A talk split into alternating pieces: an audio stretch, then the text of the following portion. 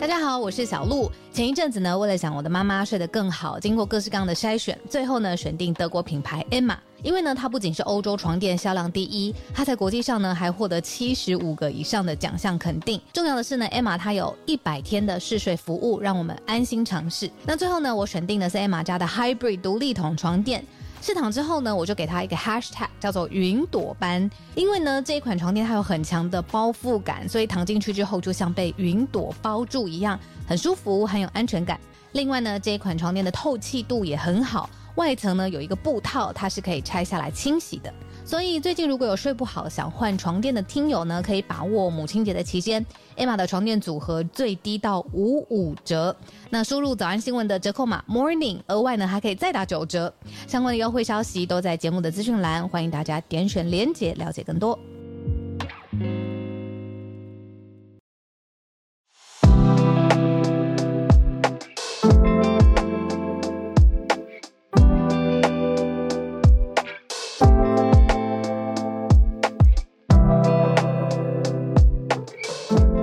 早安，大家早安。哈尔早安，大家早安，欢迎大家来到今天二月二十二号星期三的全球串联早安新闻。早安，今天有太阳了。哎、欸，哦，还没，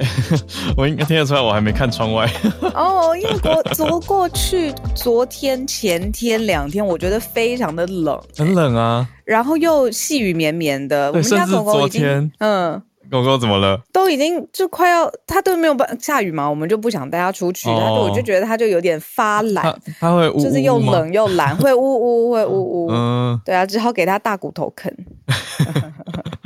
今天可以带它出去。对，我我昨天我昨天晚上走在台北街头，我也我也忍不住跟我老婆说，是不是有点凄风苦雨？对啊，就那种那雨下得很苦，有没有？对。对，那个风有点大，而且身打在身上的雨水就觉得蛮冰冷的，但没有问题，因为今天出太阳了。你待会有空可以去看一下窗外。可以。我早上六点多醒来，哎、欸，我不知道你早上会不会这样子，反正我就是快要接近该醒来的时候，我就会偏紧张。我睡眠的时候就是偏紧张，然后我今天紧张的时候，我看一下窗外，觉得比平常亮。然后我就觉得，哎、欸，好像还还还还不错哦，待待会该不会艳阳高照的感觉这样子。等一下，这个听起来，你说就是还还没起床，然后就已经准备要看窗外，意思是张开眼睛偷瞄一下。对，没错，开偷瞄一下。我通常会看一下就是窗外的亮度，来想说我到底还有多久时间可以睡，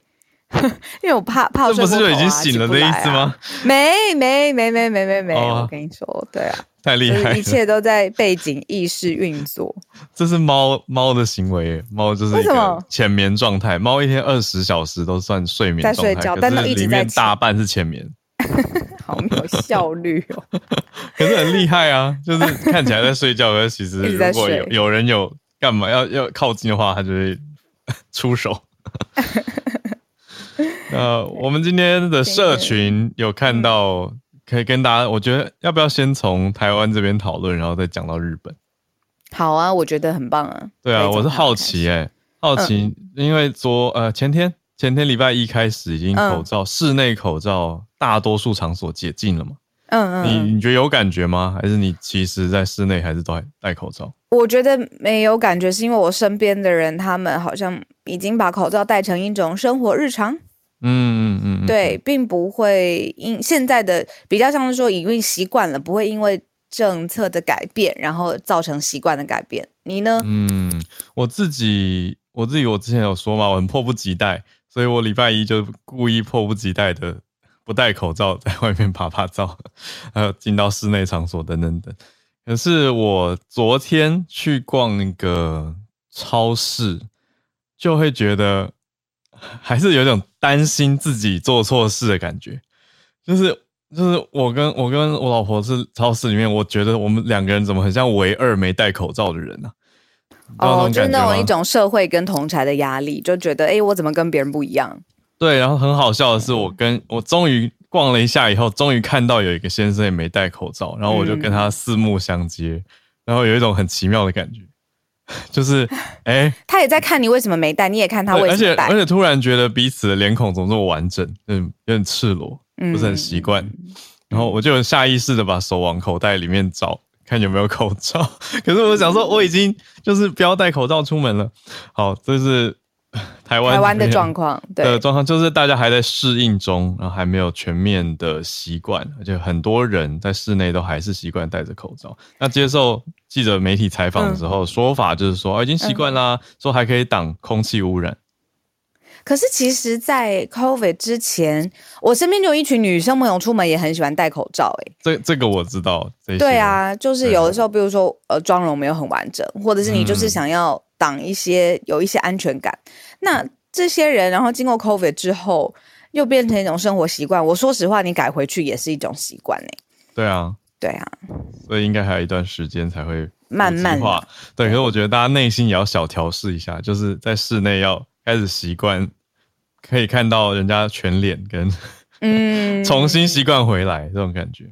那我们要讲延伸到日本这边，是日本的新消息也已经发布了、嗯、日本的我觉得更更多、哦、就是航班跟机场的口罩令在三月十三开始就取消了，可以自己判断，嗯，也是一样不强制戴口罩，嗯嗯，所以这是日本这边最新的宣布。而且有意思的是，是由十九家航空公司加盟的一个日本定期航空协会来宣布。嗯，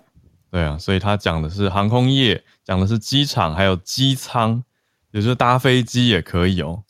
所以这其实是比台湾在更多更开放的一个政策。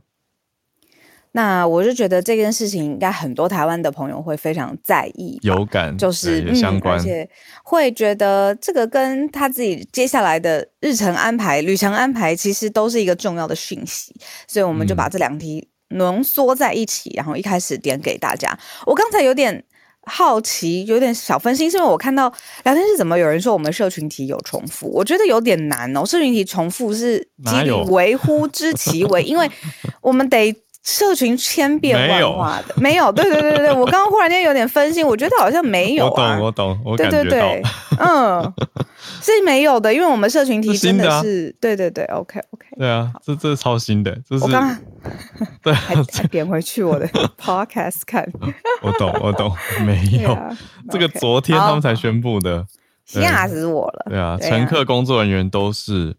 呃，已经在你看这个空中的相关设施，等于飞机嘛，嗯、还有机场都可以自己在选择了。三月十三也很快，一转眼就要到来。嗯嗯、啊，不过呢，相关的我想想看，一转眼就要到来，这个话真的不能多说。为什么？为什么？时间感飞逝真的很有压力耶、欸。哦，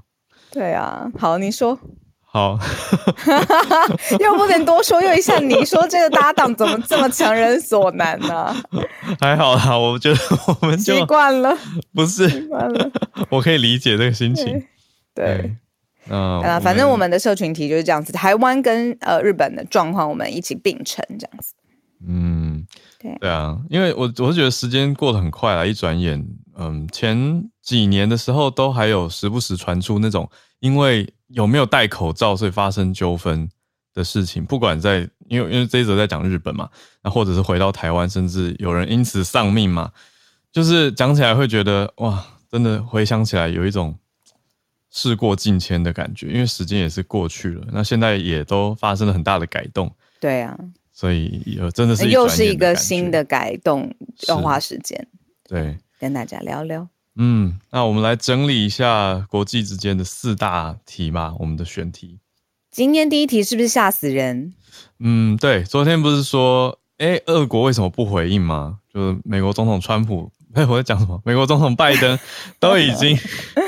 因为我眼睛盯着普丁。好，拜登，懂懂懂懂，这个连结真的是强烈。我什么都没说，也什么都说了。好，美国总统拜登到了。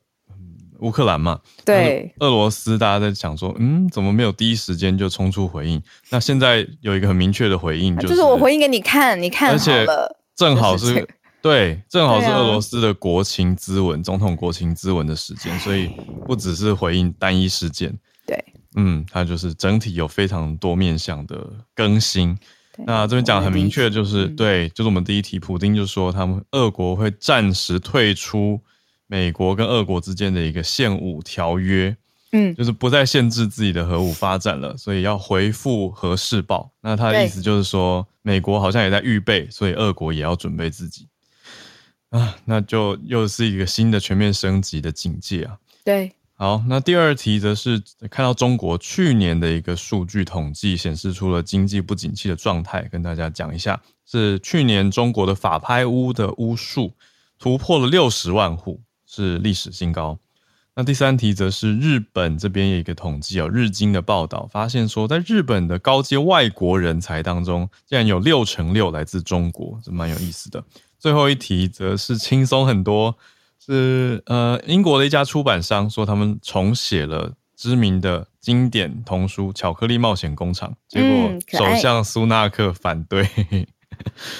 对啊，好，那我们就先从这个比较认真题、严肃题开始讲起啦。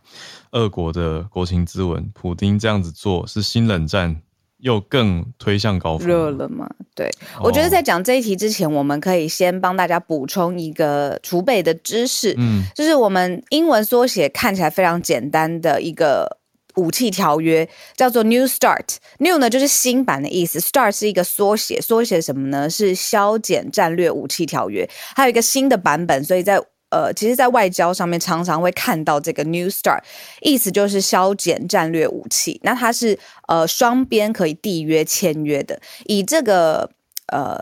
这个新闻的脉络上面来说呢，我们在讲的是美国跟俄罗斯在二零一零年的时候，他们在捷克布拉格签了这样子的一个双边裁减战略武器的条约。简单来说，就是其实他们不要发展核类的军事武器，那效条约的有效期真的是有效期是十年，那这个后来会继续延长嘛，然后延期五年是这个合约里面在时间上面的呃规范这样子。好，那双方批准之后，老实说就应该要往这个方向去前进。但是呢，像刚才浩尔讲的，普丁这一次发表了对针对俄国国人的国情咨文，而且史上非常长，就是总时长一个小时四十五分钟、嗯。最重要的一个，我看起来最重要的重点就是他说这个 New START 我不跟你玩了，新削减战略武器条约，俄国要退出。他的意思就是说呢，北约成员国里面，不论你是什么国，跟这个美方去签这种呃削减战略武器。包括了英国、法国、俄国的情报是说也有核武，而且不断的在改进跟发展。那普丁就是说，美国它也是一个核大国，它只等于说是一个指控，就是说虽然你跟不同的国家来缔约，然后说要削减战削减战略武器，但你们还是威胁到我了。没错。然后呢，普丁甚至在国情咨文当中有说，他掌握的情报是证实美国在考虑进行核武试验，所以呢。普丁就说：“我不玩了，这个 New START 我退出。嗯，俄军接下来会就恢复核武试爆，做好该做的准备。”对，小鹿刚讲的这个 New START， 它就是刚刚讲很长一串的缩写，那缩写起来正、嗯、正好听起来是 START， 就是开始的 S T A R T，、嗯、只是它是一个新削减战略武器的条约，新 版,、啊、新版本，所以叫做 New START， 是一个新开始。可是讲起来，现在听这个新开始，感觉格外有一种。讽刺，因为俄国已经说要暂停参加这个 New START， 所以是不是没有这个 New START， 而是展开了另外一种新的核武试爆的路线的开始呢？而且他用的词很特别，他的文字前后文是说、嗯、我今天在这被迫宣布俄罗斯暂停参加这个 New START。嗯，对，我们还用的很精精精确，我是暂停、暂时停止的参加，但是他把他自己 frame 成是说他被迫在这边宣布，因为他掌握到的其他的情报是大国，包括了美国、英国、法国是有在进行相关的准备的。嗯，还有一个国情咨文的、呃、重点被大家观察到的是说，嗯、俄国政府去年不是二月二十四开始打乌克兰嘛？嗯，那。可是同时立法禁止国民的做一件事情哦，就是说不可以把这个军事行动叫做战争、嗯、媒体报道的时候也不可以把这件事情叫做攻击、入侵跟宣战，这些比较把俄国描绘成负面攻击者的角色、嗯、但是在国情咨文里面，普丁第一次直接说这是一场战争，那不再讲、哦嗯、不再讲特别军事行动了。嗯嗯嗯。但是他的说法是说是乌、呃、是乌克兰先开战的。嗯嗯，这样子来描述。对啊，他对对，你看他被迫，然后又是乌克兰先开战，嗯、是他现在对，你知道在国情咨文里面的态度，对他的描绘是说，从一四年、一五年就开始了，那俄国只是极力阻挡乌克兰这边的攻击，嗯、所以在在去年发动了特别军事行动。嗯、我想国际上一直关注这个事情的人，应该很少可以接受这个说法吧，就会觉得。这个什么描绘？在平行时空，对啊，对，你在为了呃正当化而扭曲的事情，对啊，嗯。那我觉得大家很在意的就是到现在，那他的这个核武或者是核试验，或者是相关的军备到底是什么情况？这个补充知识也提供给大家，就是其实现在美国跟俄国拥有全世界大概 百分之九十 的核弹头，所以他们之间签署的这个 New START 其实是非常非常重要，跟其他国家意义也不一样，因为说实话那个核武器就掌握在对、啊、他们身上， okay. 对啊，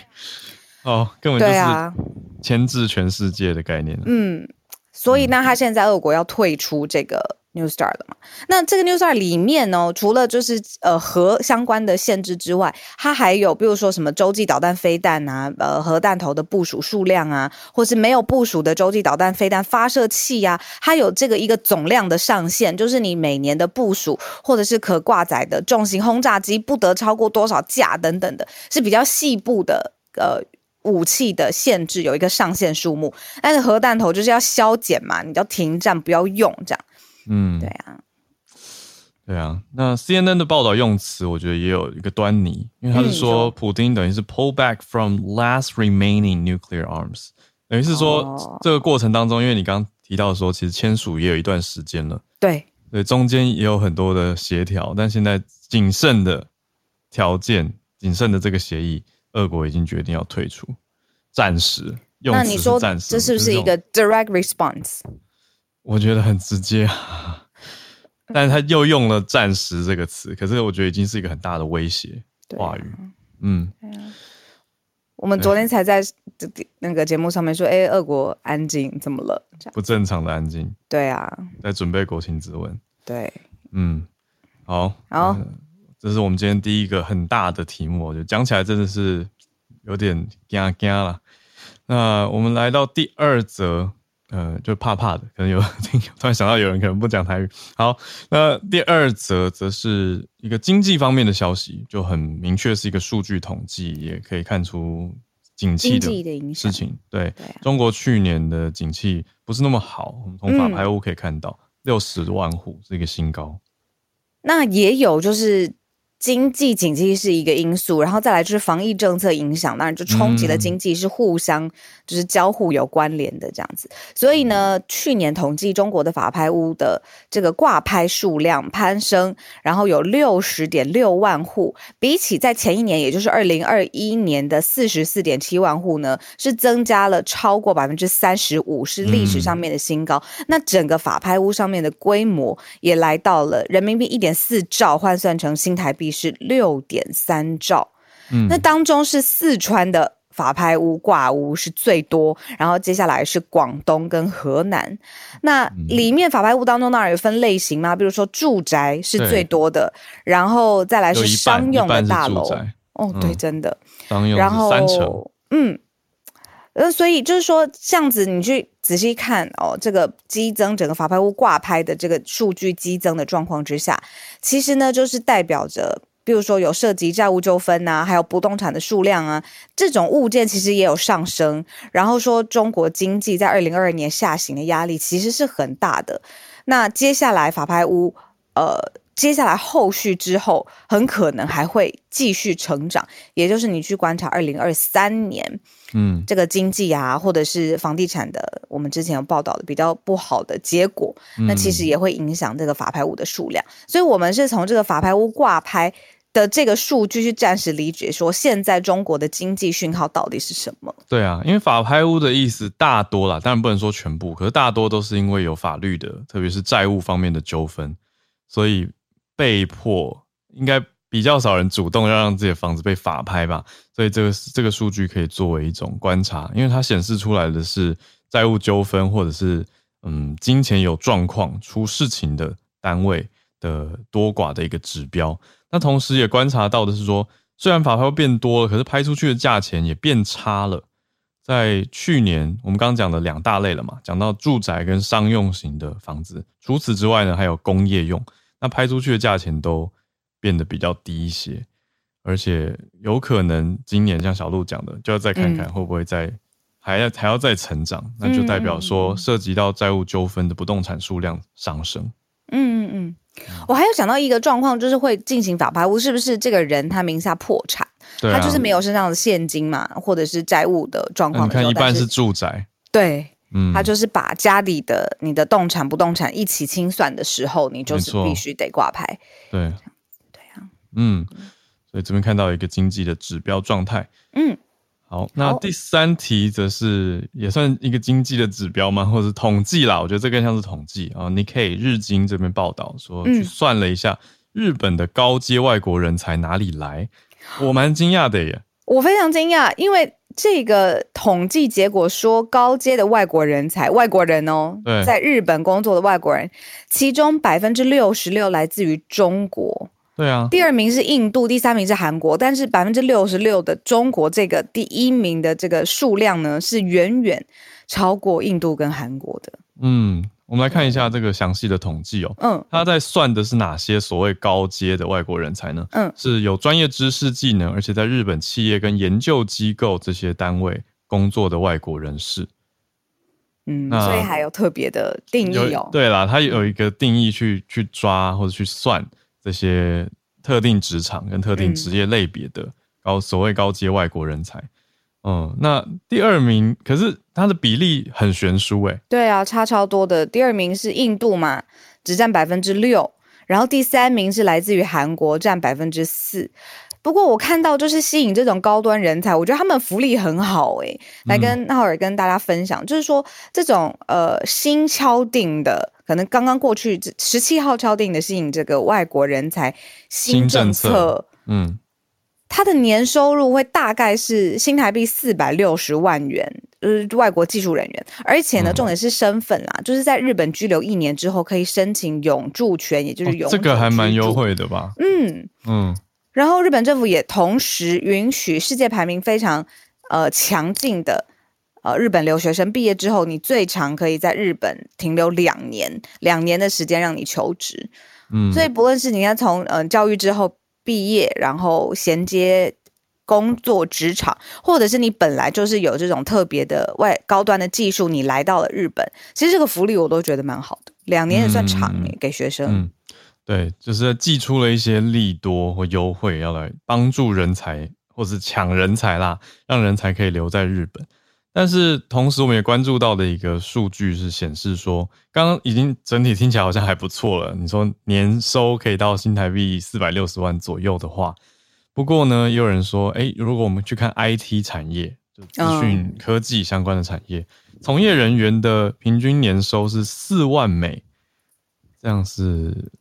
一百多万台币，然后是美国的一半。嗯，这个大家多少有耳闻吧，就比如说美国假设矽谷工程师呃，两三百万收入起跳嘛、嗯、对，那这样这样日本算下来，就相对 I T 工程师的薪水是少一半的。嗯嗯嗯嗯，所以是人才会不那么有对人才不那么有吸引力的一个原因。讲一个，反而很多中国可能很多工中国工程师决定在日本工作嘛。中国工程师决定在日本工作，这一题是对的。我告诉你一个例子，嗯，老高。哦、oh, 对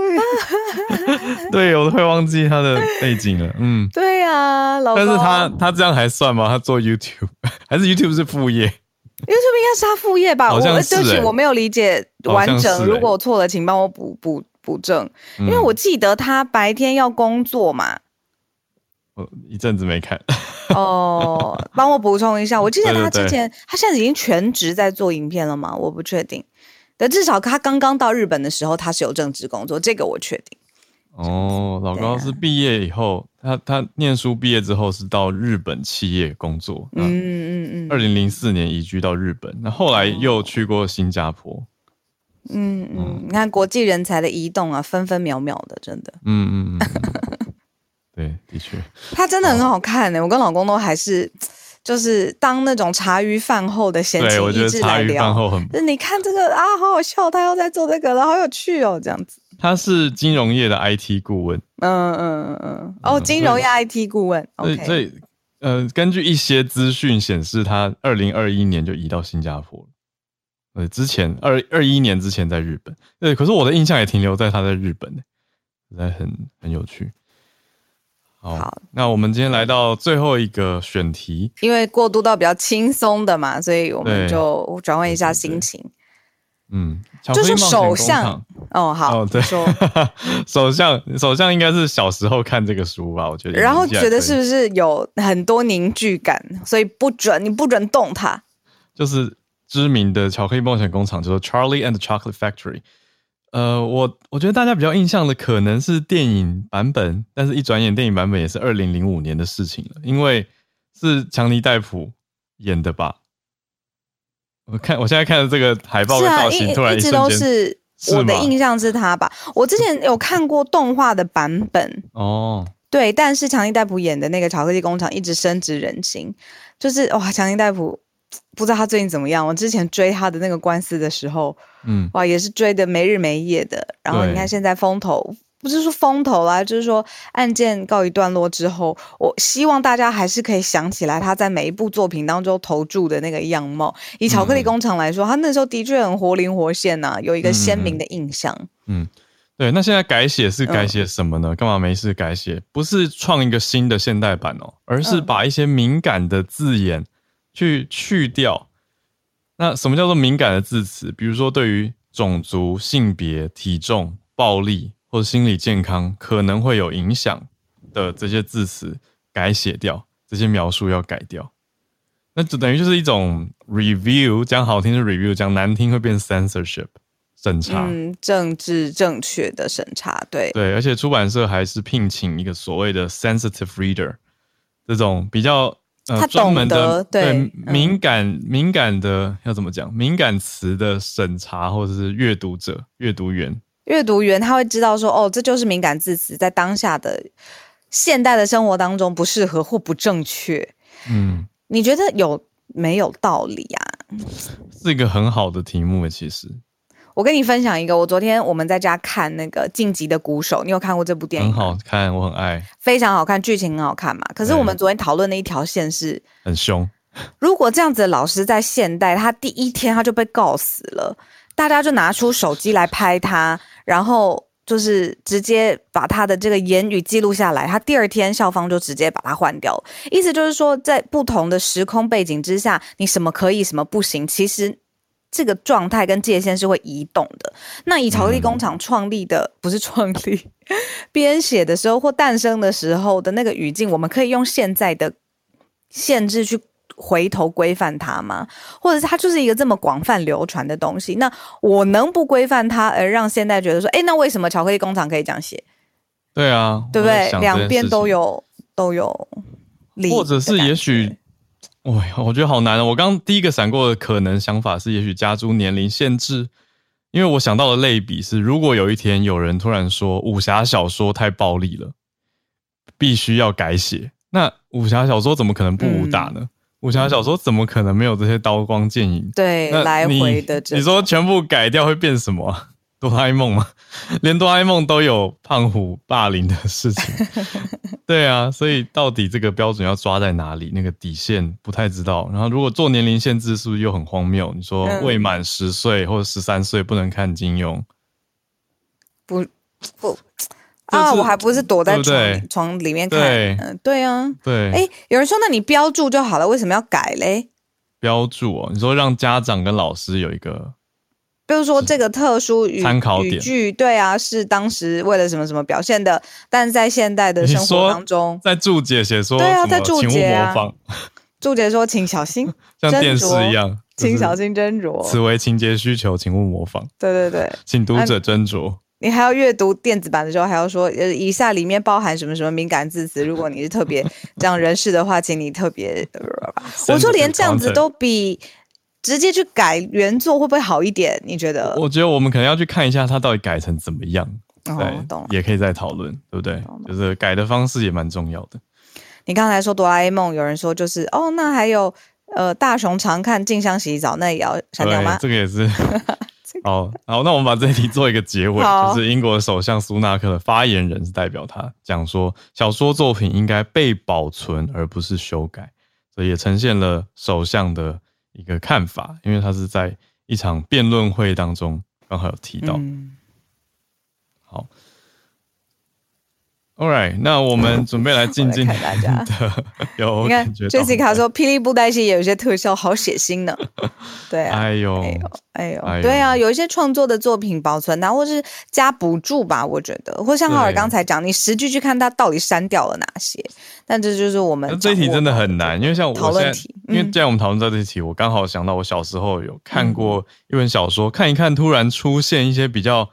露骨的情节，那时候我是小学生，嗯、我就我就有一种，嗯，我我看这个有一种很奇怪的感觉，就是觉得是不是你知道会会怕左右有人知道我在看这个，有一种很奇妙的感受。你很乖耶，不是啊？你看从最前面的口罩，然后到现在的看书，很多很在意，对，在意别人。觉得你有没有遵守规矩？嗯，所以意味深长的，嗯，反开始思考人生。好啦，那我们就准备来进今天的礼拜三，每个礼拜三，感谢 S M C Science Media Center 都为我们带来科学新闻。今天一样邀请 Snay 执行长来跟我们分享科学新闻。今天要讲的呢，我非常非常想听，非常关注，就是常在熬夜的人。我们的大脑到底会怎么样呢？现在有科学研究了。神内早安，早安，浩早安，小鹿早安，早，好哦。对，今天是要跟大家分享睡眠跟大脑的研究。这个是台湾时间其实是凌晨，就是今天凌晨的时候才发表的。那它是发表在《神经科学期刊》上面。那这个研究呢，它就最重要的发现就是，如果你有一个晚上完全没有睡觉的话，大脑可能会变老一到两岁。一个晚上就对，一个晚上就都没有睡觉，不行不行，什么？我先去睡了。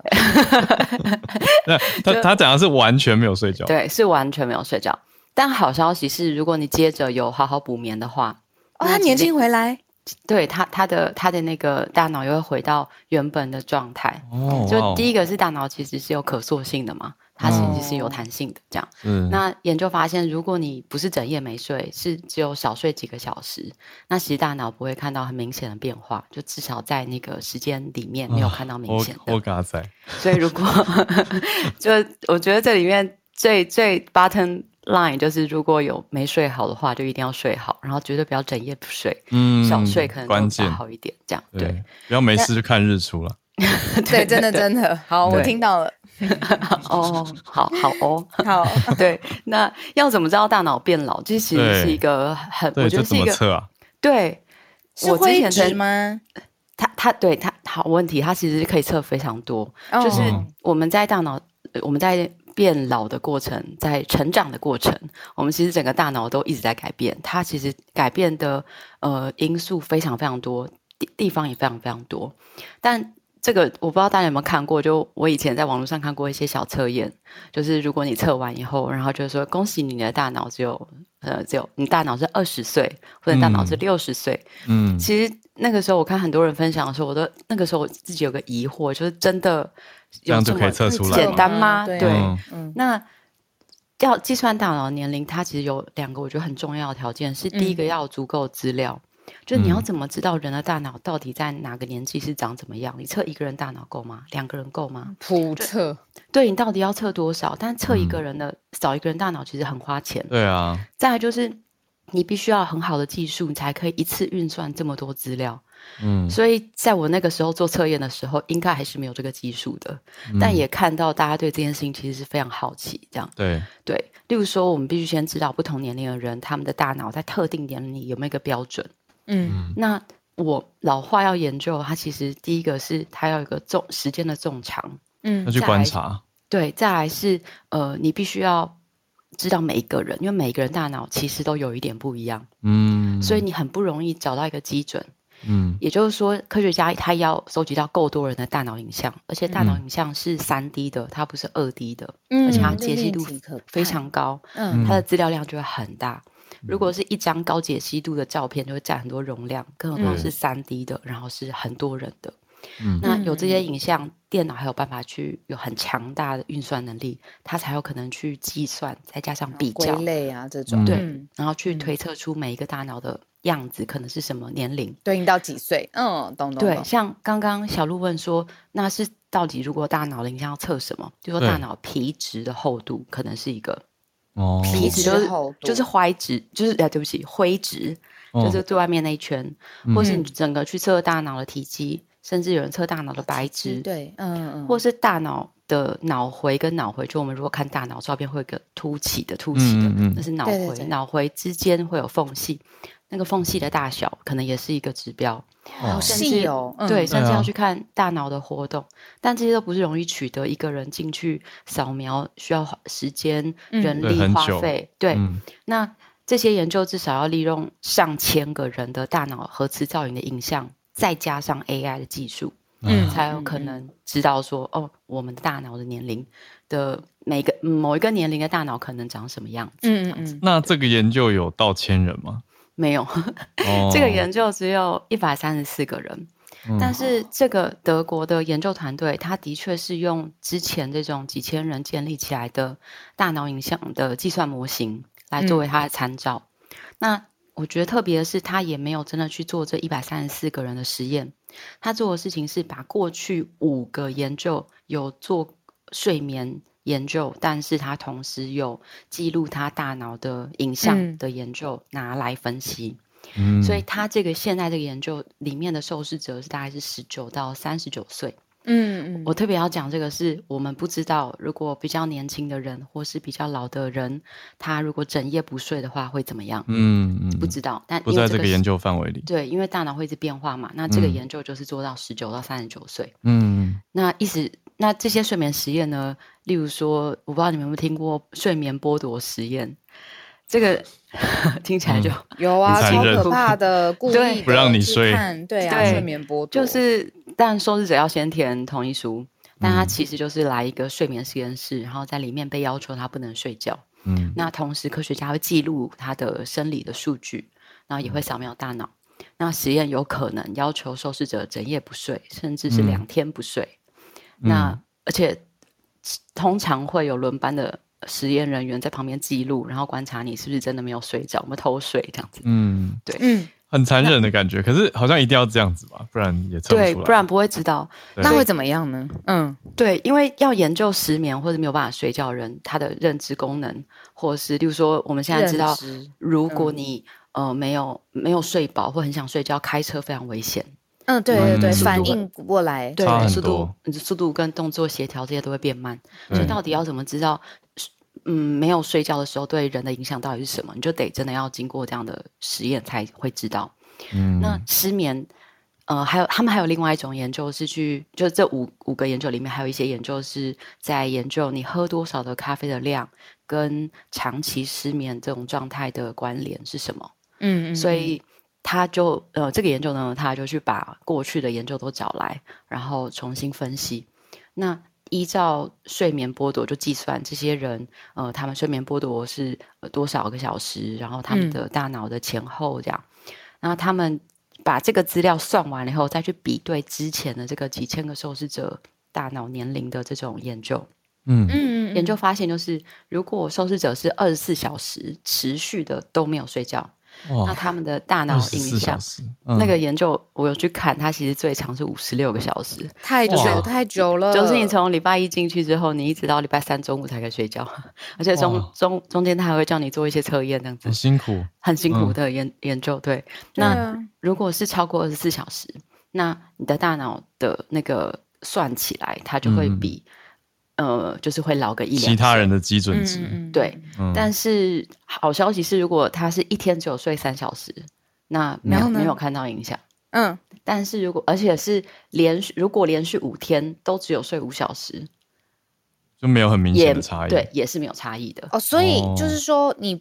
没有办法完全不睡，可是你小睡还是有办法，对，就还是要让他休息，那个休息还是是有帮助的、嗯、有帮助，对、嗯、但这个研究没有办法知道是如果啊有人很长期的不只是五天，它是十五天或好几个月、嗯、连续都只有睡五个小时或是睡得更少、嗯、那会怎么影响大脑，在不同年龄层、嗯、其实是现在还不知道的。嗯，对，那但我们至少可以知道的是，如果一整夜不睡或是好几天都没有睡，是绝对是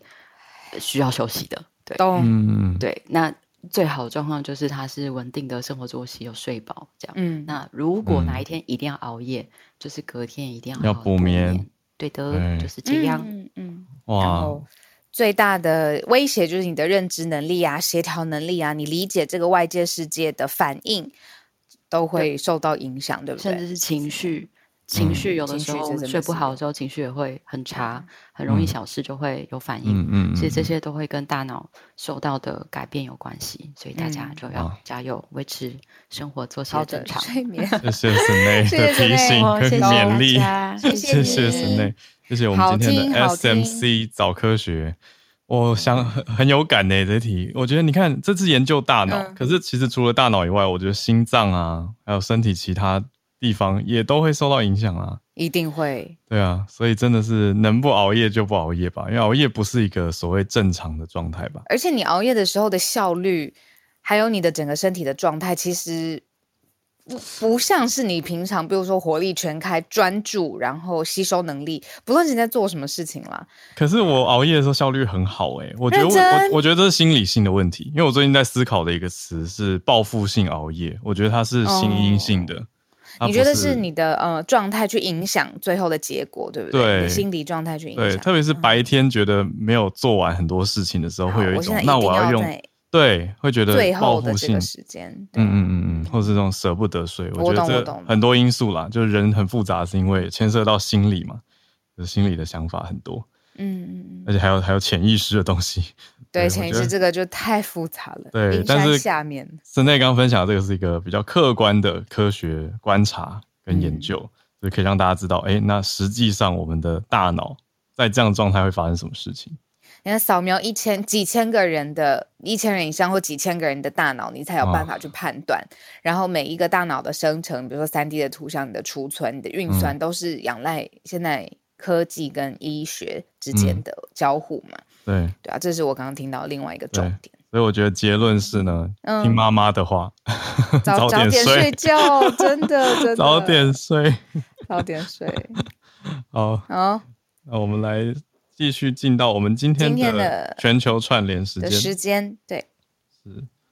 我看到 叶, 叶, 叶老师有一题要来呼应睡眠，很有趣，问题老师关注到了植物的睡眠，植物会睡觉吗？老师早安，老师早安，嘿，刚好回应到，还有早，小鹿早，早安。那所谓的植物的睡眠运动，其实应该不是植物睡觉啦，它只是就是说，因为有些植物哈、哦，它晚上的时候叶片会合起来，嗯、哦，然后白天再打开来，所以我们就把它称为睡眠运动。看起来好像有在睡觉的感觉。对对对，嗯、当然也有可能他们真的有在睡，因为我有看到其他的文章提到说，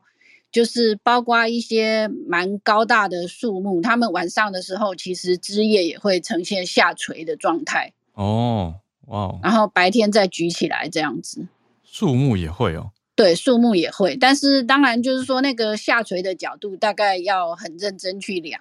嗯，就是如果没有注意的话，应该是看不到，嗯。那比较明显的就是我刚刚提到的那个叶片合起来跟张开，嗯嗯嗯，对。那他们就是说这个研究其实很有意思，就是说他们想要知道说睡眠运动到底是什么时候开始出现在植物，就是在那个演化的过程中是多久以前就出现在植物。哇，这个又是一个有会好奇怎么研究的题目。对，那结果他们呢找到一个很有意思的方法，就是因为晚上植物像有睡眠运动的植物，晚上叶片闭合起来的时候，如果刚好有虫去咬它、哦、那它就会一次咬穿两片叶子。哇，这是一个考古推理耶。对，然后所以就会出现对称的洞，嗯，就是那个左边的叶片的这里有个洞，那右边也有一个洞，对，因为表示它是合在一起的时候被虫咬的。对，结果他们就真的找到了这样的证据，就是在中国云南挖到的一些植物的化石，嗯，那上面就出现了对称的洞。哇！那那些化石呢？它是就是它是两亿五千万五千两百万年前的植物。嗯，所以这个也就表示说呢，在那个时候的植物就已经开始出现部部分的植物就有这个睡眠运动这个生理现象了。嗯，对。那我昨天看到就觉得非常有意思，因为大部分看到这些化石的人大概不会去想到这么多。对，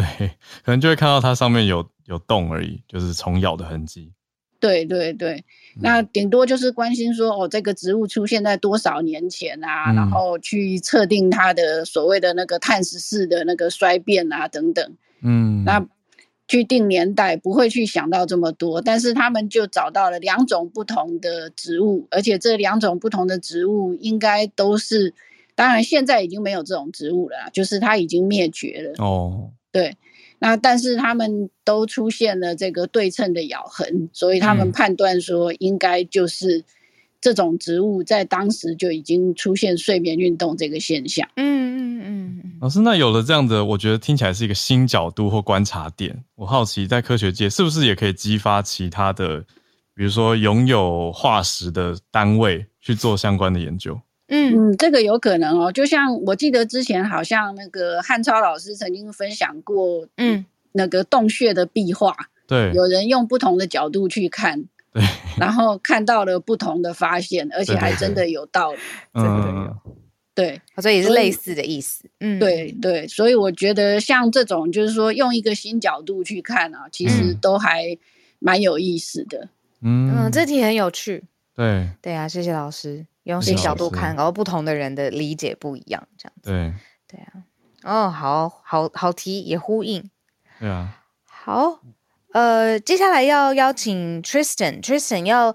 近代三项运动发展四十五年，这个三项运动就是铁人三项的意思吗？嗯，是吗？呃、对，嗨，对，嗨，大家早安，早安。呃，上个礼拜六，二月十八号，就是近代三项运动发展四十五周年。嗯、我我用“近代”两个字，是因为这种由游泳、自行车、跑步三种运动形成的一个竞赛。嗯、其实我之前查到，在一九三零年代，法国也有类似的竞赛，只是它那时候没有成为风潮，嗯、那也没有成为一种标准的赛事。而且我后来查到，那个三项运动就 triathlon 这个。英文字是在一九七四年才被定义出来的，这么晚哦？对对对对，所以我才说，我一直很好奇，为什么是这三项运动的组合？嗯、为什么不是里面有一个乒乓球？然后这个我，这个我我我创意铁人，应该说从它的缘起来讲起啊，嗯、就是说那时候是在夏威夷的海军，就美国海军嘛，就在珍珠港那边。嗯、那周末的时候，就军官们在酒吧里吹嘘谁的体能比较好。所以这一个上校军官 John Collins 就说、嗯、那明天大家就来进行一个比赛，游泳 三点八公里，骑车一百八，然后再跑一个四十二公里马拉松，那完成之后就你就可以被称为叫做 Ironman。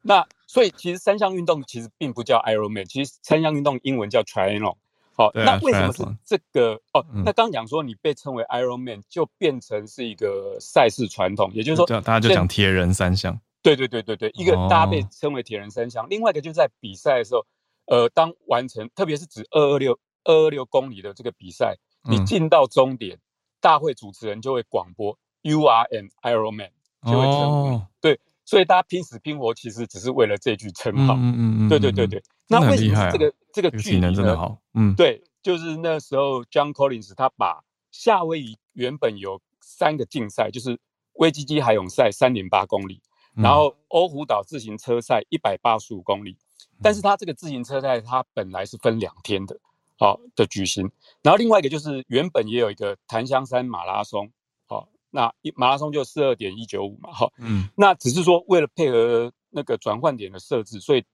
那个自行车从一百八十五变成一百八十，所以这样加起来总距离就是二百二十六公里。嗯，那如果大家没有概念的话，可以想象，就是说你开车从中山高速公路，从基隆，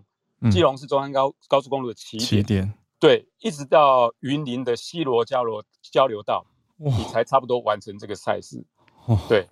这么远。好，所以结果在一九七八年的二月十八号，那总共有十五个人参加，最后十二个人完成。那第一名是 Golden Heller， 成绩十一小时四十六分五十八秒。嗯、那去年在夏威夷完成的第一名是七小时四十分二十四秒，也就是四十五周年来呃，成绩进步了四小时六分钟。好，那去对去年第一名，去年的第一名是叫做挪威选手叫 Iden。那其实 Iden 就是二零一九年他在法国尼斯完成一百一十三公里的半超铁，他因为戴着一顶彰化普盐宫的帽子，普盐顺泽宫的帽子，整个红起来。对，被台湾的爱运动爱好者所熟悉。嗯、那其实他从二零一九年到现在已经有九次参加比赛。戴这顶帽子，呃，夺冠。嗯、所以他去年年底，他应那个赞助商捷安特的邀请，有来到台湾。好、嗯哦，那另外也跟大家说明，就是说，其实所谓的 Ironman， 包括刚刚讲 Iden 也好啦，或是之前的世锦赛，它并不是一个世界性的官方赛事，其实它是一个民间的赛事品牌，嗯、包括像还有其他的很多 Ironman， 呃呃铁人三项的运动，像 Challenge Taiwan。呃，在四月也要举办，其实他们都是一个民间的赛事品赛事品牌。嗯、那至于正呃官方或是全世界性的这个三项运动，是到一九八九年才成立了一个叫做 I T U 国际三项运动联盟。那那时是因为那时候风气开慢慢兴起，嗯、所以就是被那个奥会国际奥会所注意到。那那时候有一个奥会主席，很多人可能很熟悉，叫萨马兰奇，啊，因为萨马兰奇在我们以前呃大概二十年前吧，就是常被听到，因为他担任奥会主席长达二十一年，所以那时候媒体常用奥皇来称呼他，哦、对萨马兰奇，所以他就只是说成立这个 I T U，、嗯、然后等于是为了奥运比赛做准备，所以在一九九四年巴黎奥运决议将三项运动列为奥运比赛。然后到两千年的雪梨才成为正式的竞赛项目，但是帕奥的话，帕奥是到二零一六年才列入。哦，不过奥运的三项运动距离比较短，只有 五一点五， 就是游泳 一点五， 自行车四十，哎、然后跑步十公里。哦、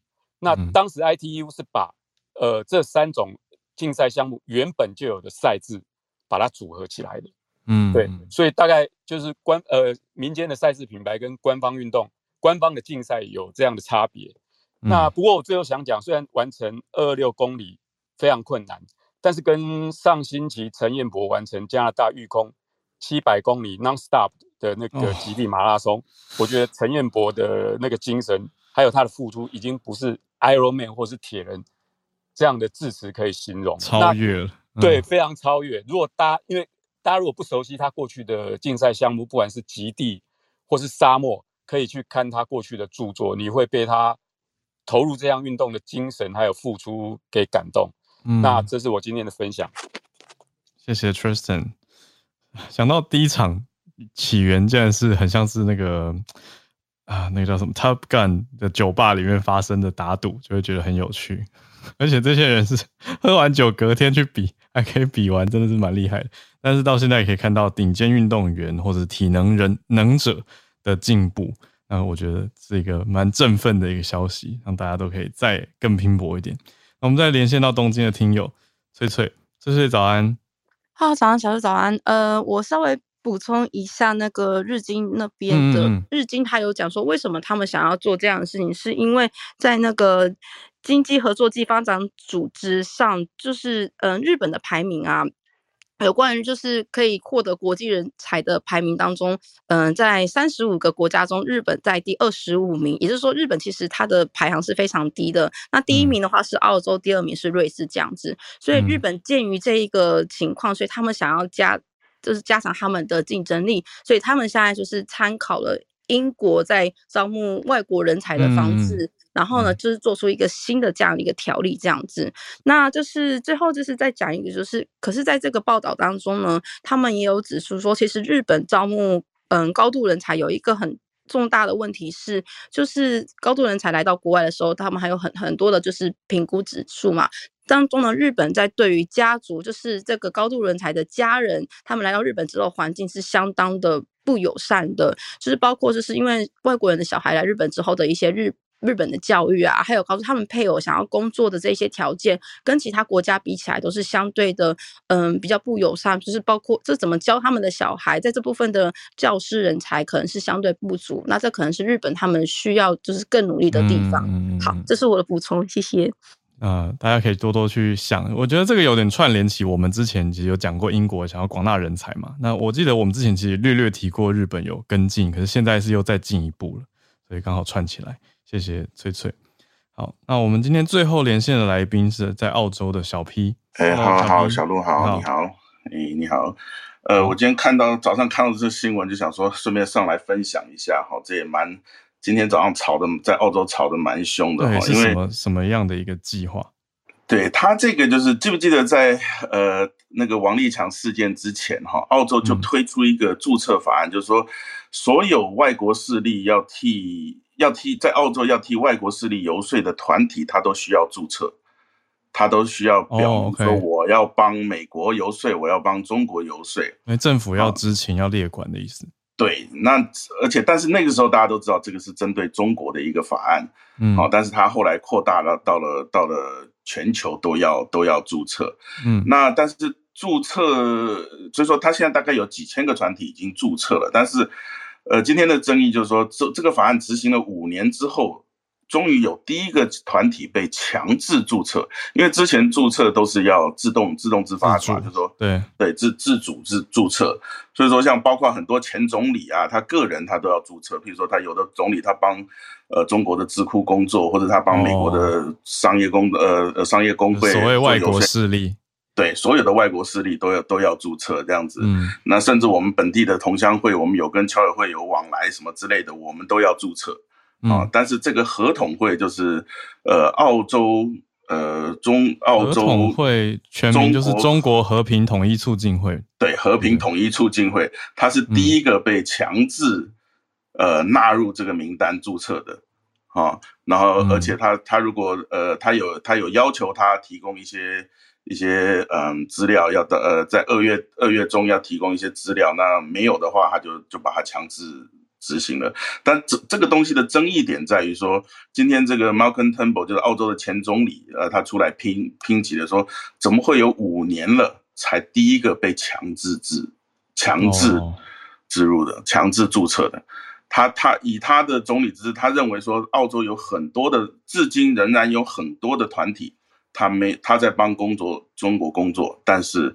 在帮中国做游说，但是没有注册，嗯啊，澳洲政府也讲不到，所以说他今天出来抨击了说，来检讨整个澳洲这个计划做得非常非常的慢，对，而且执行的非常不利这样子，嗯嗯，对，所以说就就上来分享一下，就是因为因为这个东西跟台湾也有关啊，当年这个王立强事件弄弄的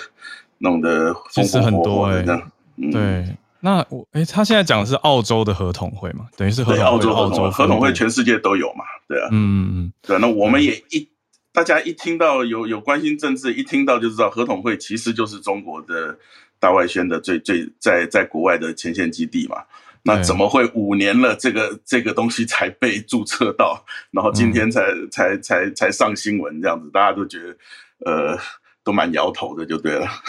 对啊、我们以为这这个单位应该早就应该被列管了嘛，对不对？是因为它非常知名啦，可以这样说。对啊，谢谢小皮。我觉得对啊，也会想到去年。美国加州这个很重大的枪击事件，因为周文伟那个枪击案，因为他也曾经有被拍到参加在当地的呃 Las Vegas 的合统会的照片，对，所以就会联想到。谢谢小 P 带来这个澳洲关注的消息。好，谢谢，谢谢。我们今天的串联就在这边告一个段落了。再一次谢谢 S M C 早科学 Snay， 谢谢我们的串联来宾叶老师今天来分享很久没听到的 Tristan 小 P， 还有长期。提供很多资讯跟日本这边的知识给我们的翠翠，非常谢谢大家的促成，我们才有今天的早安新闻。明天礼拜四早上会继续跟大家串联的，我跟小鹿要出门开会了。